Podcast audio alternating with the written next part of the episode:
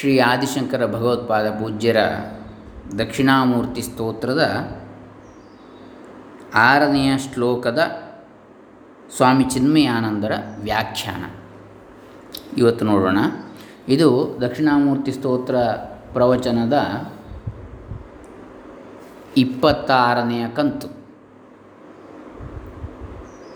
ಓಂ ಶ್ರೀ ಗುರುಭ್ಯೋ ನಮಃ. ಹರಿ ಓಂ. ಶ್ರೀ ಗಣೇಶಾಯ ನಮಃ. ಡಾಕ್ಟರ್ ಕೃಷ್ಣಮೂರ್ತಿ ಶಾಸ್ತ್ರಿ, ದಂಬೆ, ಪುಣಚ, ಬಂಟ್ವಾಳ ತಾಲೂಕು, ದಕ್ಷಿಣ ಕನ್ನಡ ಜಿಲ್ಲೆ, ಕರ್ನಾಟಕ, ಭಾರತ. ರಾಹುಗ್ರಸ್ತದಿವಾಕರೇಂದು ಸದೃಶೋ ಮಾಯಾ ಸಮಾಚ್ಛಾದನಾತ್. ಸನ್ಮಾತ್ರ ಕರಣೋಪಸಂಹರಣತೋ ಯೋ ಭೂತ್ ಸುಷುಪ್ತಃ ಪುಮಾನ್. ಪ್ರಾಗಸ್ವಾಪ್ಸಮಿತಿ ಪ್ರಬೋಧಸಮಯೇ ಯಃ ಪ್ರತ್ಯಭಿಜ್ಞಾಯತೆ ತಸ್ಮೈ ಶ್ರೀಗುರುಮೂರ್ತಯೇ ನಮ ಇದಂ ಶ್ರೀದಕ್ಷಿಣಾಮೂರ್ತಯೇ ರಾಹುಗ್ರಸ್ತ ದಿವಾಕರೇಂದು ಸದೃಶಃ ಗ್ರಹಣ ಸಮಯದಲ್ಲಿನ ಸೂರ್ಯ ಅಥವಾ ಚಂದ್ರನಂತೆ ರಾಹುಗ್ರಸ್ತ ದಿವಾಕರ ಇಂದು ಸದೃಶಃ ಮಾಯಾ ಸಮಾಚ್ಛಾದನಾತ್ ಮಾಯೆಯಿಂದ ಚೆನ್ನಾಗಿ ಆವರಿಸಲ್ಪಟ್ಟ, ಮುಚ್ಚಿದ ಸಂ ಆಚ್ಛಾದನ. ಸನ್ಮಾತ್ರ. ಗ್ರಹಣ ಸಮಯದಲ್ಲಿನ ಸೂರ್ಯ ಅಥವಾ ಚಂದ್ರನಂತೆ ಮಾಯೆಯಿಂದ ಮುಚ್ಚಿದ, ಅಂದರೆ ರಾಹುವಿನಿಂದ ಮುಚ್ಚಿದ ಸೂರ್ಯ ಅಥವಾ ಚಂದ್ರನಂತೆ ಮಾಯೆಯಿಂದ ಮುಚ್ಚಿದ ಸನ್ಮಾತ್ರ. ಅಸ್ತಿತ್ವ ಮಾತ್ರ ಸ್ವರೂಪದ ಸತ್ ಮಾತ್ರ. ಸತ್ ಅಂದರೆ ಅಸ್ತಿತ್ವ. ಆ ಸ್ವರೂಪದ ಕರಣೋಪಸಂಹರಣತಃ ಇಂದ್ರಿಯ ಕ್ರಿಯೆಗಳನ್ನೆಲ್ಲ ನಿಲ್ಲಿಸಿ ಯಹ ಯಾವನು ಅಭೂತ್ ಒಳ ಹೋಗುತ್ತಾನೋ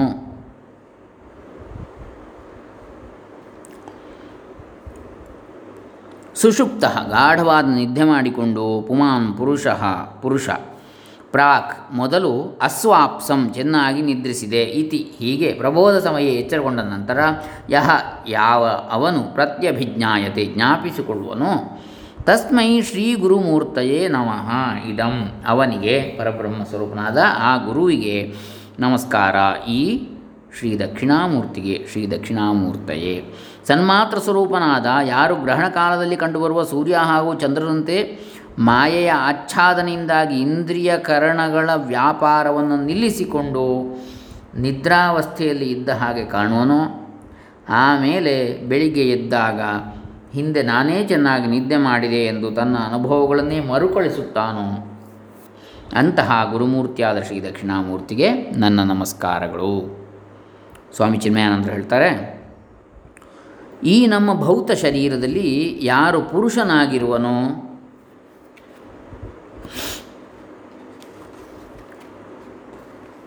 ಯಹ ಪುಮಾನ್. ಅವನೇ ಎಲ್ಲ ಜೀವರಾಶಿಗಳ ಆಧಾರ ಬಿಂದು ಪರಮೇಶ್ವರನೇ ಆದ ಈ ಆತ್ಮ ನಮ್ಮ ಇಂದ್ರಿಯಗಳ ವ್ಯಾಪಾರ ನಿಂತಾಗ ನಿದ್ರೆ ಹೋದಂತೆ ಕಾಣುತ್ತಾನೆ. ಸುಷುಪ್ತ ಅಭೂತ್. ಇವ.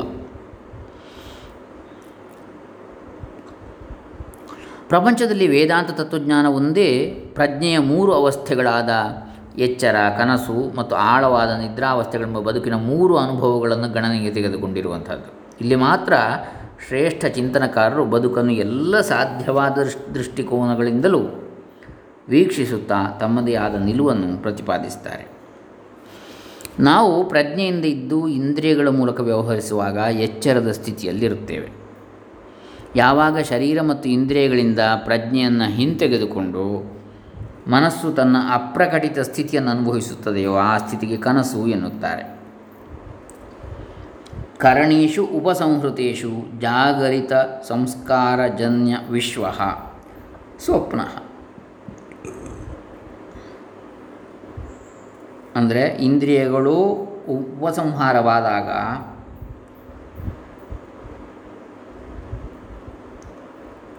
ಎಚ್ಚರಗೊಳ್ಳತಕ್ಕಂತಹ ಯಾವ ಸಂಸ್ಕಾರಜನ್ಯವಾದ ಲೋಕವಿದೆಯೋ ಅದೇ ಸ್ವಪ್ನ, ಕನಸು. ಎಲ್ಲ ವಿಷಯಗಳ ಬಗ್ಗೆ ನಮ್ಮ ಅರಿವು ಕೊನೆಗೊಂಡು ಮನಸ್ಸು ಮತ್ತು ಬುದ್ಧಿಯು ನಿವೃತ್ತಿಯಾಗಿ ಬುದ್ಧಿ ಏನನ್ನೂ ಗ್ರಹಿಸದ ಕಾರಣ ರೂಪ ಏನನ್ನೂ ಗ್ರಹಿಸದ ಕಾರಣ ರೂಪವಾದ ಶರೀರದ ವಾಸನೆಗಳು ವಿಶ್ರಾಂತ ಸ್ಥಿತಿಗೆ ಆಳವಾದ ನಿದ್ದೆ, ಸುಷುಪ್ತಿ ಅಂತೇಳಿ ಹೇಳ್ತಾರೆ. ಸರ್ವಪ್ರಕಾರ ಜ್ಞಾನೋಪಸಂಹಾರಂ ಕಾರಣಾವಸ್ಥಾನ ಸುಷುಪ್ತಿ. ಇವುಗಳೇ ಮಾಂಡುಕ್ಯ ಮತ್ತು ಮಾಂಡುಕ್ಯ ಉಪನಿಷತ್ತು ಮತ್ತು ಮಾಂಡುಕ್ಯ ಕಾರಿಕೆಯಲ್ಲಿ ವಿಪುಲವಾಗಿ ವಿವರಿಸಿರುವ ಪ್ರಜ್ಞೆಯ ಮೂರು ಅವಸ್ಥೆಗಳು. ಇಂದ್ರಿಯ ಅರ್ಥೋಪಲಬ್ಧಿ ಜಾಗರಿತಂ. ನಾವು ಪ್ರಜ್ಞೆಯಿಂದಿದ್ದು ಇಂದ್ರಿಯಗಳ ಮೂಲಕ ವ್ಯವಹರಿಸುವಾಗ ಎಚ್ಚರದ ಸ್ಥಿತಿಯಲ್ಲಿರ್ತೇವೆ. ಕರ್ಣೇಶು ಉಪಸಂಹೃತೇಶು ಜಾಗರಿತ ಸಂಸ್ಕಾರಜನ್ಯ ವಿಶ್ವ ಸ್ವಪ್ನ ಕನಸು. ಹಾಗೆ ಸರ್ವಪ್ರಕಾರ ಜ್ಞಾನೋಪಸಂಹಾರಂ ಕಾರಣಾವಸ್ಥಾನ ಸುಷುಪ್ತಿ ಗಾಢನಿದ್ದೆ ಬೌದ್ಧರು ತಮ್ಮ ಶೂನ್ಯವಾದವನ್ನು ಸಾಧಿಸಲು ನಿದ್ದೆಯ ಅವಸ್ಥೆಯನ್ನು ನಿದರ್ಶನವನ್ನಾಗಿ ಕೊಡುತ್ತಾರೆ. ನಿದ್ದೆಯು ವಿಷಯ ಅನುಭವಗಳಿಲ್ಲದ ಅವಸ್ಥೆ, ಯಾಕಂದರೆ ಎಚ್ಚರ ಮತ್ತು ಕನಸಿನ ಅನುಭವಗಳಿಗೆ ಕಾರಣವಾದ ಉಪಕರಣಗಳು, ಸ್ಥೂಲ ಮತ್ತು ಸೂಕ್ಷ್ಮ ಶರೀರಗಳು ದೀರ್ಘ ನಿದ್ದೆಯಲ್ಲಿ ದೊರಕುವುದಿಲ್ಲ. ಅದರಿಂದ ಅವು ನಮಗೆ ಯಾವ ರೀತಿ ಅನುಭವಗಳನ್ನು ತರುವುದಿಲ್ಲ? ಈ ದೀರ್ಘ ನಿದ್ರಾವಸ್ಥೆಯು ಮಾಯೆಯ ಆವರಣದಿಂದ ಉಂಟಾಗ್ತದೆ. ಈಗ ಮುಂದಿರುವ ಪ್ರಶ್ನೆ, ದೀರ್ಘ ನಿದ್ರಾವಸ್ಥೆಯಲ್ಲಿ ಆತ್ಮವು ಸಂಪೂರ್ಣವಾಗಿ ನಾಶವಾಗುತ್ತದೆಯೋ, ಇಲ್ಲ ತಾತ್ಕಾಲಿಕವಾಗಿ ಅದರ ಪ್ರಕಟಣೆಗಳು ನಿಲುಗಡೆಯಾಗುತ್ತವೆಯೋ ಎಂಬುದು ಈ ಸ್ತೋತ್ರದಲ್ಲಿ ಒಂದು ಉಪಮೆಯ ಮುಖಾಂತರ ಶಂಕರರು ಈ ಅವಸ್ಥೆಯನ್ನು ವಿವರಿಸಿದ್ದಾರೆ. ಗ್ರಹಣದ ಸಮಯದಲ್ಲೂ ಭೂಮಿ ಅಥವಾ ಚಂದ್ರನ ನೆರಳು, ರಾಹು, ಸೂರ್ಯ ಅಥವಾ ಚಂದ್ರನನ್ನು ಮುಚ್ಚಿ ತಾತ್ಕಾಲಿಕವಾಗಿ ಸೂರ್ಯ ಅಥವಾ ಚಂದ್ರ ತನ್ನ ಪ್ರತಿಭೆಯನ್ನು, ಪ್ರಭೆಯನ್ನು ಪ್ರಕಟಗೊಳಿಸದಂತೆ ಮಾಡ್ತದೆ. ಭೂಮಿಯ ನೆರಳು ಸೂರ್ಯನ ಮೇಲೆ ಚಂದ್ರನ ಮೇಲೆ ಬಿದ್ದಾಗ ಚಂದ್ರಗ್ರಹಣ ಆಗ್ತದೆ. ಹಾಗೆ ಚಂದ್ರನ ನೆರಳು ಸೂರ್ಯನ ಮೇಲೆ ಬಿದ್ದಾಗ ಅಲ್ಲಿ ಸೂರ್ಯಗ್ರಹಣ ಆಗ್ತದೆ. ಹೀಗೆ ಆ ನೆರಳಿಗೆ ರಾಹು ಅಂತೇಳಿ ಹೇಳುವಂಥದ್ದು ಛಾಯಾಗ್ರಹ ಅಂತ ಹೇಳಿದರೆ ಅದಕ್ಕೆ. ರಾಹು ಕೇತು ಇವುಗಳಿಗೆ. ಹೀಗೆ ಛಾಯೆ ಅಂದರೆ ನೆರಳು.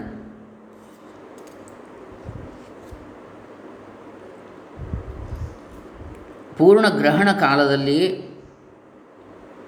ಅಂದರೆ ಈ ರೀತಿಯಾಗಿ ಸೂರ್ಯ ಅಥವಾ ಚಂದ್ರರು ತಮ್ಮ ಪ್ರಭೆಯನ್ನು ಪ್ರಕಟಗೊಳಿಸಿದಂತೆ ಕಾಣುತ್ತದೆ ಅಂತೆಯೇ ದೀರ್ಘ ನಿದ್ದೆಯಲ್ಲಿ ಪ್ರಜ್ಞೆಯು ಬೆಳಗಲು ಮತ್ತು ಏನೊಂದನ್ನು ಗುರುತಿಸಲು ಅಲ್ಲಿ ಕರಣಗಳು ದೊರಕುವುದಿಲ್ಲ. ಹಾಗಂತೇಳಿ ಸೂರ್ಯ ಚಂದ್ರ ಇಲ್ವಾ ಅಂತ ಕೇಳಿದರೆ ಇವೆ. ಅದರ ಪ್ರಕಟ ಮಾತ್ರ ಇಲ್ಲ, ಅದು ಅಪ್ರಕಟಿತ, ಅವ್ಯಕ್ತ ಸ್ಥಿತಿಯಲ್ಲಿದೆ, ಅದೇ ರೀತಿಯಲ್ಲಿ. ಈ ಪ್ರಜ್ಞೆಯು ಕೂಡ ಹಾಗೆ. ಅಂದರೆ ಪೂರ್ಣ ಗ್ರಹಣ ಕಾಲದಲ್ಲಿ ಸೂರ್ಯನು ಸಂಪೂರ್ಣವಾಗಿ ಮುಚ್ಚಲ್ಪಡ್ತಾನೆ, ಅಂತಹ ವೇಳೆಯಲ್ಲೂ ಸಹ ಪ್ರಪಂಚವು ಸಂಪೂರ್ಣ ಕತ್ತಲಿನಿಂದ ಆವರಿಸಿರುವುದಿಲ್ಲ. ಏಕೆಂದರೆ ಭೂಮಿಯ ನೆರಳಿನ ಹಿಂದೆ, ರಾಹುವಿನ ಹಿಂದೆ ಸೂರ್ಯ ಅಸ್ತಿತ್ವದಲ್ಲೇ ಇರುತ್ತಾನೆ ನಮ್ಮ ದೃಷ್ಟಿಯಿಂದ ರಾಹು ಸೂರ್ಯನನ್ನು ಬಳಸಿದ್ದಾನೆ ಎಂದರು. ರಾಹು ಸೂರ್ಯನಿಂದ ಬಹಳ ದೂರದಲ್ಲಿರ್ತಾನೆ. ರಾಹು ಸೂರ್ಯನನ್ನು ಮುಚ್ಚಿದ್ದರೂ ಸೀಮಿತ ಕ್ಷೇತ್ರದಲ್ಲಿ ಇರುವವರಿಗೆ ಸೀಮಿತ ಅವಧಿಯಲ್ಲಿ ಮಾತ್ರ ಅದರ ಅನುಭವ ಆಗ್ತದೆ. ಪ್ರಪಂಚದ ಇತರ ಭಾಗಕ್ಕೆ ಗ್ರಹಣವೇ ಇರುವುದಿಲ್ಲ. ದೀರ್ಘ ನಿದ್ದೆಯಲ್ಲಿ ವಿಷಯಗಳ ಗ್ರಹಿಕೆ ಇಲ್ಲದಿರುವುದು ನಿಜ. ಆದರೆ ದೀರ್ಘ ನಿದ್ರಾವಸ್ಥೆಯಲ್ಲಿ ಆತ್ಮನೇ ನಾಶವಾಗಿದ್ದಾನೆ ಎಂಬ ಕಲ್ಪನೆ ತಪ್ಪು. ಬೌದ್ಧರಲ್ಲಿನ ಶೂನ್ಯವಾದಿಗಳು ದೀರ್ಘ ನಿದ್ದೆಯಲ್ಲಿ ಏನೂ ಇರುವುದಿಲ್ಲ. ಆದ್ದರಿಂದ ಶೂನ್ಯವೇ ಪ್ರಪಂಚದ ಕೊನೆಯ ಸತ್ಯ ಅಂತೇಳಿ ವಾದಿಸ್ತಾರೆ. ಸ್ತೋತ್ರದ ಮೂರನೇ ವಾಕ್ಯದಲ್ಲಿ ಇದಕ್ಕೆ ಉತ್ತರ ಇದೆ. ಪ್ರಾಗ, ಪ್ರಾಕ್ ಅಸ್ವಾಪ್ ಸಮಿತಿ ಪ್ರಬೋಧ ಸಮಯೇ ಯಹ ಪ್ರತ್ಯಭಿಜ್ಞಾಯತೆ ಅಂತೇಳಿ. ಎಲ್ಲ ಇಂದ್ರಿಯಗಳು ಕೆಲಸ ಮಾಡುವುದನ್ನು ಸ್ಥಗಿತಗೊಳಿಸಿದಾಗ ದೀರ್ಘ ನಿದ್ರಾವಸ್ಥೆ ಉಂಟಾಗ್ತದೆ. ಏಕೆಂದರೆ ಈ ಸಮಯದಲ್ಲಿ ವ್ಯಕ್ತಿಯ ಬುದ್ಧಿಯು ಜಡತ್ವದಲ್ಲಿರ್ತದೆ, ತಮಸ್ಸು. ಗ್ರಹಣ ಮಾಡುವ ಮತ್ತು ಆಲೋಚನೆ ಮಾಡುವ ಬುದ್ಧಿ ಹಾಗೂ ಮನಸ್ಸು ತಮ್ಮ ಕಾರ್ಯದಿಂದ ನಿವೃತ್ತಿ ಹೊಂದಿರುವ, ಗ್ರಹಣ ಮಾಡುವ ಹಾಗೂ ಆಲೋಚನೆ ಮಾಡುವ ಬುದ್ಧಿ ಹಾಗೂ ಮನಸ್ಸು ತಮ್ಮ ಕಾರ್ಯದಿಂದ ನಿವೃತ್ತಿ ಹೊಂದಿರುವ ಈ ತಾತ್ಕಾಲಿಕ ವಿಶ್ರಾಂತಿ ಸಮಯವನ್ನು ದೀರ್ಘನಿದ್ದೆ ಅಂತ ಕರೀತಾರೆ. ಸ್ವಾಭಾವಿಕವಾಗಿ ದೀರ್ಘ ನಿದ್ರೆಯಲ್ಲಿ ದೇಹವು ಏನನ್ನೂ ಗ್ರಹಿಸುವುದಿಲ್ಲ, ಮನಸ್ಸಿನಲ್ಲಿ ಏನೊಂದು ಉದ್ವೇಗವು ಚಿಂತೆ ಇರುವುದಿಲ್ಲ, ಬುದ್ಧಿಯಲ್ಲಿ ಆಲೋಚನೆಗಳು ಇರುವುದಿಲ್ಲ, ವಿಷಯಗಳ ಅಭಾವದಿಂದ ಪ್ರಜ್ಞೆ ಬೆಳಗಲು ಅಲ್ಲಿ ಏನೂ ಇರುವುದಿಲ್ಲ, ಏನೇನೂ ಇಲ್ಲ ಎನ್ನುವುದು ನಮಗೆ ಗೊತ್ತು. ವಸ್ತುವಿನ ಅಥವಾ ವಸ್ತುಗಳ ಇರುವಿಕೆಯ ಪ್ರಜ್ಞೆ ಇರುವಂತೆ ಅವುಗಳ ಅಭಾವದ ಪ್ರಜ್ಞೆಯೂ ನಮಗಿರುತ್ತದೆ. ಒಂದು ಕೂಟದಲ್ಲಿ ಬಾರದ ವ್ಯಕ್ತಿಯನ್ನು ಗಮನಿಸುವುದು ನಮ್ಮೆಲ್ಲರ ಅನುಭವ. ದೀರ್ಘ ನಿದ್ದೆಯಲ್ಲಿ ಪ್ರಜ್ಞೆಯು ಅಲ್ಲಿ ಯಾವ ವಸ್ತು ಇಲ್ಲ ಎಂಬುದನ್ನು ಬೆಳಗುತ್ತಾ ಇರ್ತದೆ ವಿಷಯಗಳ ಸಂಪೂರ್ಣ ಅಭಾವವನ್ನು ಅನುಭವಿಸುವ ಸ್ಥಿತಿಯೇ ಇದು. ವಸ್ತುಗಳೇ ಇಲ್ಲದ ಪ್ರಜ್ಞಾಸ್ಥಿತಿ. ದೀರ್ಘ ನಿದ್ದೆಯಲ್ಲಿ ಏನೂ ಇಲ್ಲದಿರುವುದನ್ನು ಅಂದರೆ ಶೂನ್ಯತೆಯನ್ನು ಅನುಭವಿಸುವುದರಿಂದ ಎಚ್ಚರಗೊಂಡ ಮೇಲೆ ನಮ್ಮ ನಿದ್ದೆಯ ಅನುಭವವನ್ನು ಸ್ಪಷ್ಟವಾಗಿ ಸತ್ಯವಾಗಿ ನಾನು ಶೂನ್ಯವನ್ನು ಅನುಭವಿಸಿದೆ ಎಂದು ವ್ಯಕ್ತಪಡಿಸ್ತೇವೆ ಶೂನ್ಯ ಎಂಬ ಪದಕ್ಕೆ ಅರ್ಥ ಏನೊಂದು ಗ್ರಹಿಸದ ಸ್ಥಿತಿ ಎಂದು. ಏನು ಇರಲಿಲ್ಲ ಅಂತ ಹೇಳಲ್ಲ. ಏನನ್ನೂ ಗ್ರಹಿಸಲಿಲ್ಲ. ಯಾವುದು? ಯಾರು?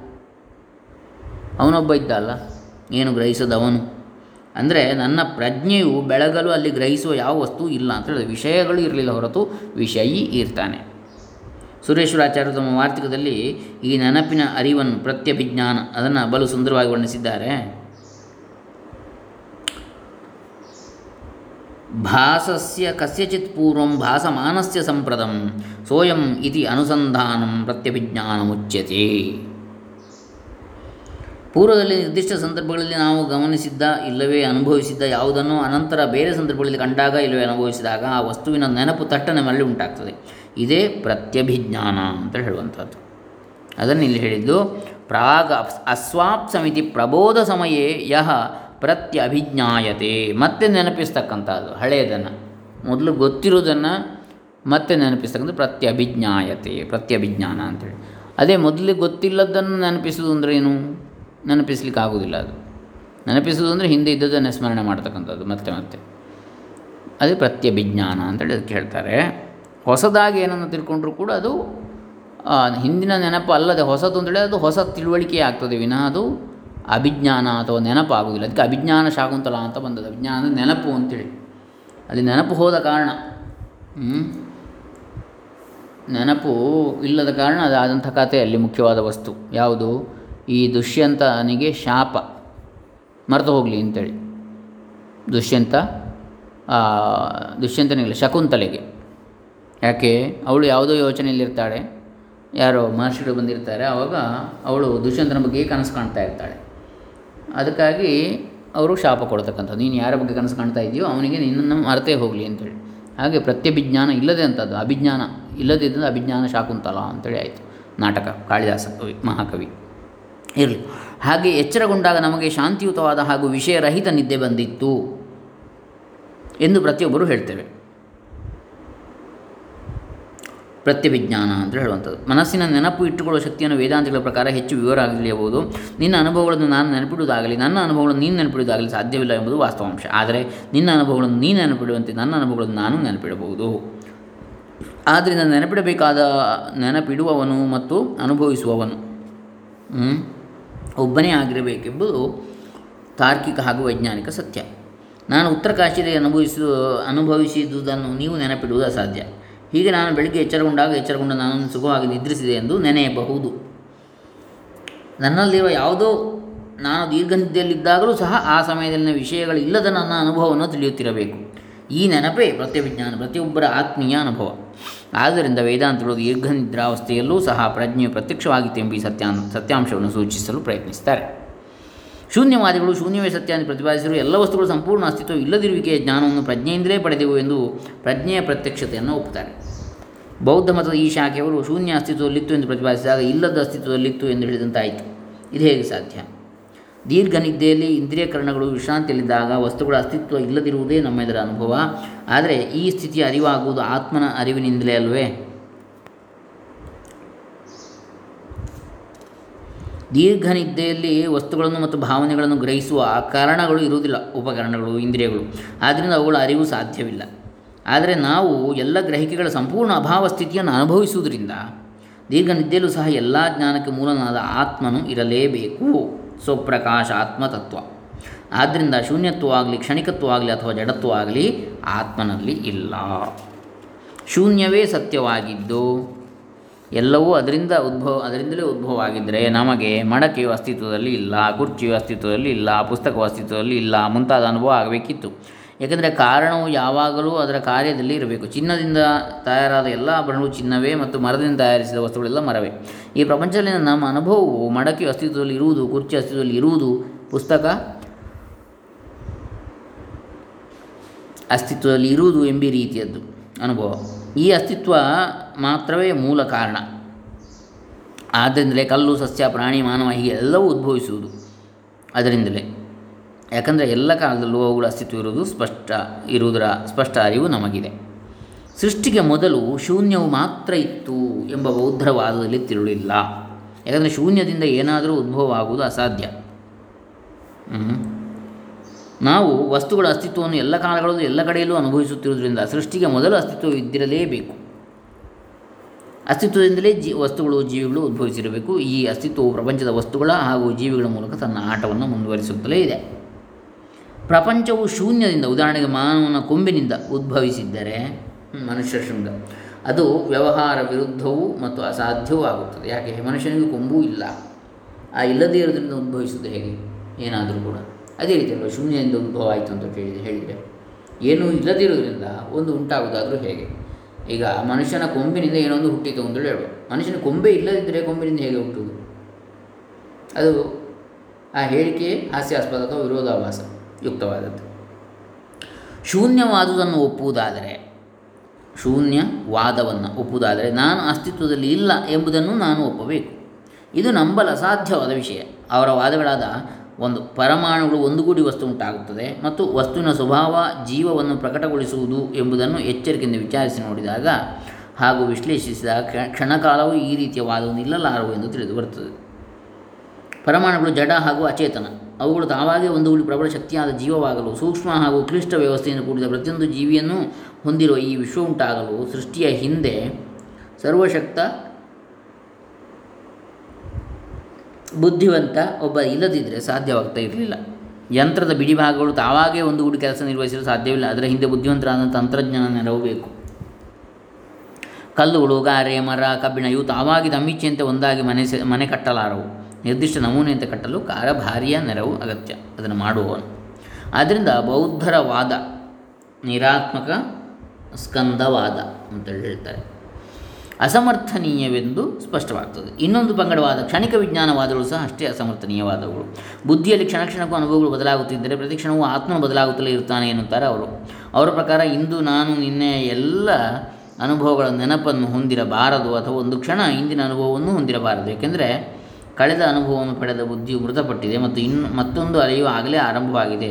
ಇದು ಸರಿಯಲ್ಲ. ಯಾಕಂದರೆ ನನ್ನ ಹಿಂದಿನ ಎಲ್ಲ ಅನುಭವಗಳನ್ನು ನೆನಪಿನಲ್ಲಿ ಇಟ್ಟುಕೊಂಡಿರಬೇಕಾದರೆ ನಿರಂತರ ಇರುವ ಬದಲಾಗದ ಮೂಲವೊಂದು ಬುದ್ಧಿಯಲ್ಲಿನ ವಿವಿಧ ಅನುಭವಗಳನ್ನೆಲ್ಲ ಅವಲೋಕಿಸುವ ಹಾಗೂ ನೋಂದಾಯಿಸುವ ಶಕ್ತಿ ಇರಲೇಬೇಕು. ಈ ಕ್ರೋಢೀಕರಿಸುವ ಆಧಾರ ಹಾಗೂ ಎಲ್ಲ ಬದಲಾವಣೆಗಳನ್ನು ಗಮನಿಸುವ ನಿರಂತರ ಸಾಕ್ಷಿಯನ್ನೇ ಆತ್ಮ ಅಂತ ಹೇಳಿ ಕರೀತಾರೆ. ಬೌದ್ಧರ ಭಾವನೆಗಳನ್ನು ನಾವು ಒಪ್ಪಿದರೆ ಆಗ ನಮ್ಮ ಹಿಂದಿನ ಭಾ ಅನುಭವಗಳ ನೆನಪೆಲ್ಲ ಅಸಾಧ್ಯವಾಗ್ತಾ ಇತ್ತು. ಮಾನವನು ಕ್ಷಣ ಕ್ಷಣಕ್ಕೂ ಬೇರೆ ಬೇರೆ ಒಂದು ಮತ್ತೊಂದರಿಂದ ಸ್ವತಂತ್ರವಾಗಿರುವ ಅನುಭವಗಳನ್ನು ಪಡೆಯುವುದಾದರೆ ಅವನಿಗೆ ವ್ಯಕ್ತಿತ್ವ ಎಲ್ಲಿಯದು ನೆನಪು ಮಾಡುವವನೇ ಇರದೇ ಇದ್ದರೆ ಹಸಿವು ಯಾರಿಗೆ ಆಗುತ್ತದೆ, ಆಗುತ್ತಿತ್ತು. ಹಸಿವು ಉಂಟಾದಾಗ ಆಹಾರವನ್ನು ತೆಗೆದುಕೊಂಡರೆ ಹಸಿವನ್ನು ಇಂಗಿಸಬಹುದು ಎಂಬ ನೆನಪಾದರೂ ಯಾರಿಗಿರುತ್ತಿತ್ತು? ಮಗು ಸಹ ಹಣ್ಣನ್ನು ಗುರುತಿಸಿ, ನಿನ್ನೆ ತಿಂದ ಆನಂದಪಟ್ಟಂಥವುದು ಎಂದು ನೆನಪು ಮಾಡಿಕೊಂಡು ಮತ್ತೆ ಕೇಳುತ್ತದೆ. ಒಮ್ಮೆ ಸ್ವಲ್ಪವಾದರೂ ಬೆಂಕಿಯಿಂದ ಸುಟ್ಟು ಅನುಭವವಿದ್ದರೆ ಮಗು ಪುನಃ ಬೆಂಕಿ ಹತ್ತಿರವೇ ಬರುವುದಿಲ್ಲ. ಶಿಶುವು ಯಾವ ಶಿಕ್ಷಣದ ತರಬೇತಿ ಇಲ್ಲದೆ ತನ್ನಷ್ಟಕ್ಕೆ ತಾನೇ ತಾಯಿ ಎದೆ ಹಾಲನ್ನು ಚೀಪುತ್ತದೆ. ಹಿಂದಿನ ಅನುಭವಗಳ ನೆನಪೇ ಇದಕ್ಕೆ ಕಾರಣವಲ್ಲವೇ? ಪೂರ್ವ ಸಂಸ್ಕಾರ ಅಂತ ಹೇಳ್ತಾರೆ. ಈ ಕೆಲವೆಲ್ಲ ರಿಫ್ಲೆಕ್ಸಸ್ ಕೂಡ ಹಾಗೆ ಪೂರ್ವ ಸಂಸ್ಕಾರ. ಅದು ಒಂದು ಯಾವುದು? ಬೇರೆ ಬೇರೆ ರಿಫ್ಲೆಕ್ಸಸ್ ಬರ್ತದೆ. ಪೀಡಿಯಾಟ್ರಿಕ್ಸ್ ಮಕ್ಕಳ ಶಾಸ್ತ್ರದಲ್ಲಿ ವೈದ್ಯಕೀಯ ಶಾಸ್ತ್ರದಲ್ಲಿ. ಅದರಲ್ಲಿ ಒಂದನ್ನು ಇಲ್ಲಿ ಹೇಳಿದ್ದಾರೆ. ಮಗು ತಾಯಿ ಎದೆ ಹಾಲನ್ನು ಚೀಪತಕ್ಕಂಥದ್ದು ಇದು. ಅಲ್ಪದಲ್ಲಿ ಹೇಳುವುದಾದರೆ ಎಲ್ಲ ಬದಲಾವಣೆಗಳ ಸಾಕ್ಷಿ ಹಾಗೂ ಕೇಂದ್ರ ಬಿಂದುವಾಗಿ ಆತ್ಮನ ಸನ್ನಿಧಿಯಿಂದ ಬದುಕಿನ ನಾಟಕ ನಡೆಯಲು ಸಾಧ್ಯವಾಗುತ್ತಿರುವುದು ಈ ಸತ್ಯವು ಅಸ್ತಿತ್ವ, ಸತ್ತ ಮತ್ತು ಪ್ರಜ್ಞೆ, ಸ್ಫುರಣ ಎಂಬಿ ರೂಪದಲ್ಲಿ ಎಲ್ಲದರಲ್ಲಿಯೂ ಎಲ್ಲ ಕಾಲದಲ್ಲಿಯೂ ಇರುತ್ತದೆ. ಪಂಚದಶಿ ಹತ್ತನೇ ಅಧ್ಯಾಯವನ್ನು ಗಮನಿಸಿ, ನಾಟಕ ದೀಪ ಪ್ರಕರಣದಲ್ಲಿ ನಾಟಕ ದೀಪವು ಒಂದೇ ಕಾಲದಲ್ಲಿ ವಾದ್ಯ ನುಡಿಸುವವರನ್ನು ನೃತ್ಯ ನಿರ್ದೇಶಕನನ್ನು ಸಭಾ ಸದಸ್ಯರನ್ನೂ ಬೆಳಗುತ್ತದೆ. ಮಂದಿರದಲ್ಲಿ ದೀಪವು, ಜನ ಬರುವ ಮುನ್ನವೂ ನೃತ್ಯ ಆರಂಭವಾಗುವ ಮೊದಲು ಮತ್ತು ಕಾರ್ಯಕ್ರಮ ಮುಗಿದ ಮೇಲೂ ಮಂದಿ ಎಲ್ಲ ಚದುರಿ ಹೋದ ಮೇಲೂ ಬರಿಯ ಮಂದಿರವನ್ನು ಬೆಳಗುತ್ತಿತ್ತು. ಬೆಳಕಿಲ್ಲದಿದ್ದರೆ ಕಾರ್ಯಕ್ರಮ ಆಗುತ್ತಿರಲಿಲ್ಲ. ಬೆಳಕಿನಿಂದ ಮಾತ್ರ ಕಾರ್ಯಕ್ರಮ ಯಶಸ್ವಿಯಾಯಿತು. ಅಂತೆಯೇ ವಸ್ತು ಇರಲಿ, ಇಲ್ಲದಿರಲಿ ಅಮಿತ ಪ್ರಜ್ಞೆಯ ಬೆಳಕು ಯಾವಾಗಲೂ ಬೆಳಗುತ್ತಿರಲೇಬೇಕು. ಅದಿಲ್ಲದಿದ್ದರೆ ಬದುಕಿನ ಯಾವ ಚೈತನ್ಯ ಪ್ರಕಟಣೆಯೂ ಸಾಧ್ಯವಿಲ್ಲ. ಈ ವಾದಸರಣಿಗೆ ಸರಿಯಾದ ನಿರ್ಣಯವನ್ನು ಮಾನಸೋಲ್ಲಾಸ ಎಂಬ ಗ್ರಂಥದಲ್ಲಿ ಶ್ರೀ ಸುರೇಶ್ವರಾಚಾರ್ಯರು ದೃಢ ವಿಶ್ವಾಸದಿಂದ ಪ್ರತಿಪಾದಿಸುತ್ತಾರೆ ಅಂಶರಹಿತವಾದ ನಿರ್ವಿಕಾರನಾದ, ಭ್ರಮೆಯ ಅಧ್ಯಾಸವಿಲ್ಲದ, ನಿರ್ಮಲನಾದ, ಏಕನು ಪರಿಪೂರ್ಣನೂ ಆದ ಪುರುಷನನ್ನು ಪರಮೇಶ್ವರನೆಂದು ಕರೆಯುತ್ತಾರೆ. ನಿರಂಶೋ ನಿರ್ವಿಕಾರಶ್ಚ ನಿರಾಭಾಸೋ ನಿರಂಜನ, ಪುರುಷ ಕೇವಲ ಪೂರ್ಣೋ, ಪೂರ್ಣ ಪ್ರೋಚ್ಯತೆ ಪರಮೇಶ್ವರ.